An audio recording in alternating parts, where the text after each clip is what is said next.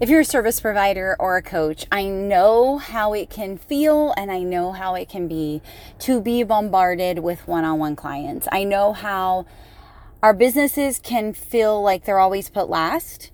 Um, I know a lot of people who actually have a nine to five probably feel this way too, because when you are a service provider or a coach and you have one on one or done for you services, what happens is we almost get stuck in the oh, this is my full time business because this is where the revenue is coming in. This is what's bringing in the revenue. This is what's bringing in the clients. But I really want to have more passive side of my business. I want to have more e learning and courses and programs and things like that where I can help multiple people DIY it, right? Or have multiple people that I can support at the same time. Or have multiple people I can teach at one time but help the masses whatever that looks like to you. And we get stuck in this I gotta over deliver for my clients. I gotta do everything for my clients. My clients come first, blah, blah, blah, blah, blah. And then our business gets stuck and our business is last. I've seen this cycle. I've been in this cycle. But I've seen it happen all too often where people reach out to me and say, I want your business. They have no idea how much I'm making. They have no idea anything. They see the time freedom. They see me showing up. They see me relaxed. They see me not head down in front of my computer all the time working on client work. Do I still have clients? Absolutely. Do my clients run my business? No. At one point in my business, I had probably 15 to 20 clients. And and I had very, I had probably had one person helping me, and they were doing this little side business that I had started um, of creating content for other people. And so they were really creating the graphics, and I was still doing everything for the clients. I was also a control freak. Don't get me wrong. I totally see all the faults here that I had. But it was like this exchange. Every time I was able to open up a program or start a program or get people to join a program, I was able to either let go of a client or raise prices and, and risk losing them, which you do. But I was able to be okay with that. And so, somebody who had 15 to 20 clients, creating content five to seven days a week for each of them, running ads for some of them on top of that, it was insane. Was I making money? Yeah. Did it matter? No. I was exhausted. I was tired. I was unfulfilled. And I think that was the biggest thing. And, and maybe you are like, I'm a service provider. Because I used to tell myself this is like my passion and blah, blah, blah. And it, I think what I do and the results I can get for people is my passion. But actually, heads down doing the work, singing in front of computer all the time is not always my passion. And so, how can we pluck out the things that we actually truly enjoy doing and create a business that we love, that we can't wait to jump out of bed and dive into every morning? I have about three to four clients. Typically, the most I will take now is five, but I'm very happy with three to four clients those three to four clients keep me very abreast on my skills. They help me stay aware of what's going on on all the platforms besides just my accounts. And they also keep me aware of how different industries can look different and the content and what's working and what's not and all of that good stuff. So, I don't know that I ever want to get rid of done for you clients but I definitely never needed to keep 15 to 20 because that was insane. That was overdoing it. Back in 2019, uh, a friend of mine said to me that she never gets up and does client work. And she was also a client based business.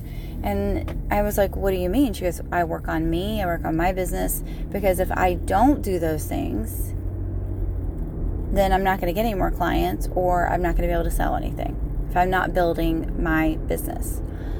And it struck me as odd because I always got up at 4:30, but I was doing client work.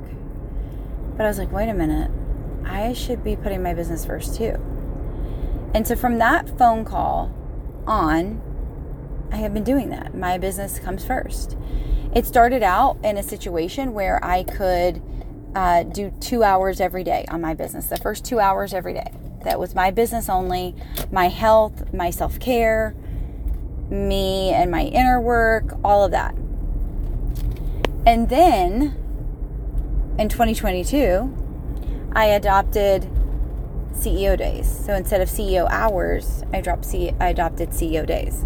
Now don't get me wrong, I still have those CEO hours on the 3 days that are not my CEO days, but my CEO days are very vital to me and they are all about working on my business marketing, my business, working on my programs, working on selling, working on sales pages, working on lead magnets, all those things that bring in additional leads to me, all those things that get me in front of someone, aka visible, right? So that is a priority to me, right? And I had to make that a priority. And that has felt good. And one of the boundaries that I set up was somebody sends me something late Thursday night. I technically don't get it till Friday. That means I'm not working on it till Tuesday, and it's a boundary. And it's very hard. But if I've been waiting on something for two months and you finally decide to send it on a Thursday night, is there really a rush? No. What is that quote? Your lack of your your lack of uh, I don't know what it's lack of something is not my emergency. But basically, your poor planning, your poor planning is not my emergency or something like that. But you know, we get to have boundaries in our business. We get to make easier money. Not that it's easy to market yourself, just like if you market for your clients or help them do in any way, shape, or form like that. It's not easy, but it gets to be easier, if that makes sense. We get to stop capping our revenue or income. We get to stop capping the number of people we can serve and support. But it all comes down with making that decision. Do I want a done, whole done for you business? Do I want a whole one on one business? Or do I want to cut this down a little bit and have some programs, have some passive, have some e learning, have some th- different things that I can serve and support multiple people in a different capacity? How would your stress levels feel if you had less done for you and one on one clients? How would your stress levels feel if you didn't have to cap your income? Or instead of looking for done for you or one on one spots, you were filling it with group programs. You were filling it with other opportunities. How would you feel if you had more time freedom? You had more time to do the things that light you up. You had more time to focus on your business. You had more time to grow your business. These are questions I had to ask myself, and these are questions I would like you to ask yourself too. What feels more aligned for you? What direction do you want to go in? And how can I serve and support you? I want you to have an amazing business. I want you to have time and money freedom, whatever that looks like to you. Maybe it's not six figures. Maybe it's not seven figures. Maybe it's not eight figures.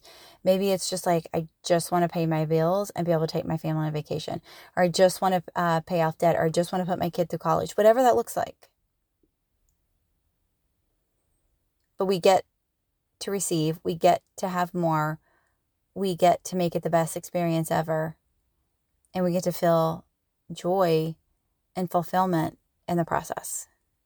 The question is are you going to allow yourself to have something different, or are you going to keep head down at the computer, either on a Zoom or creating or doing things for other people and never for yourself?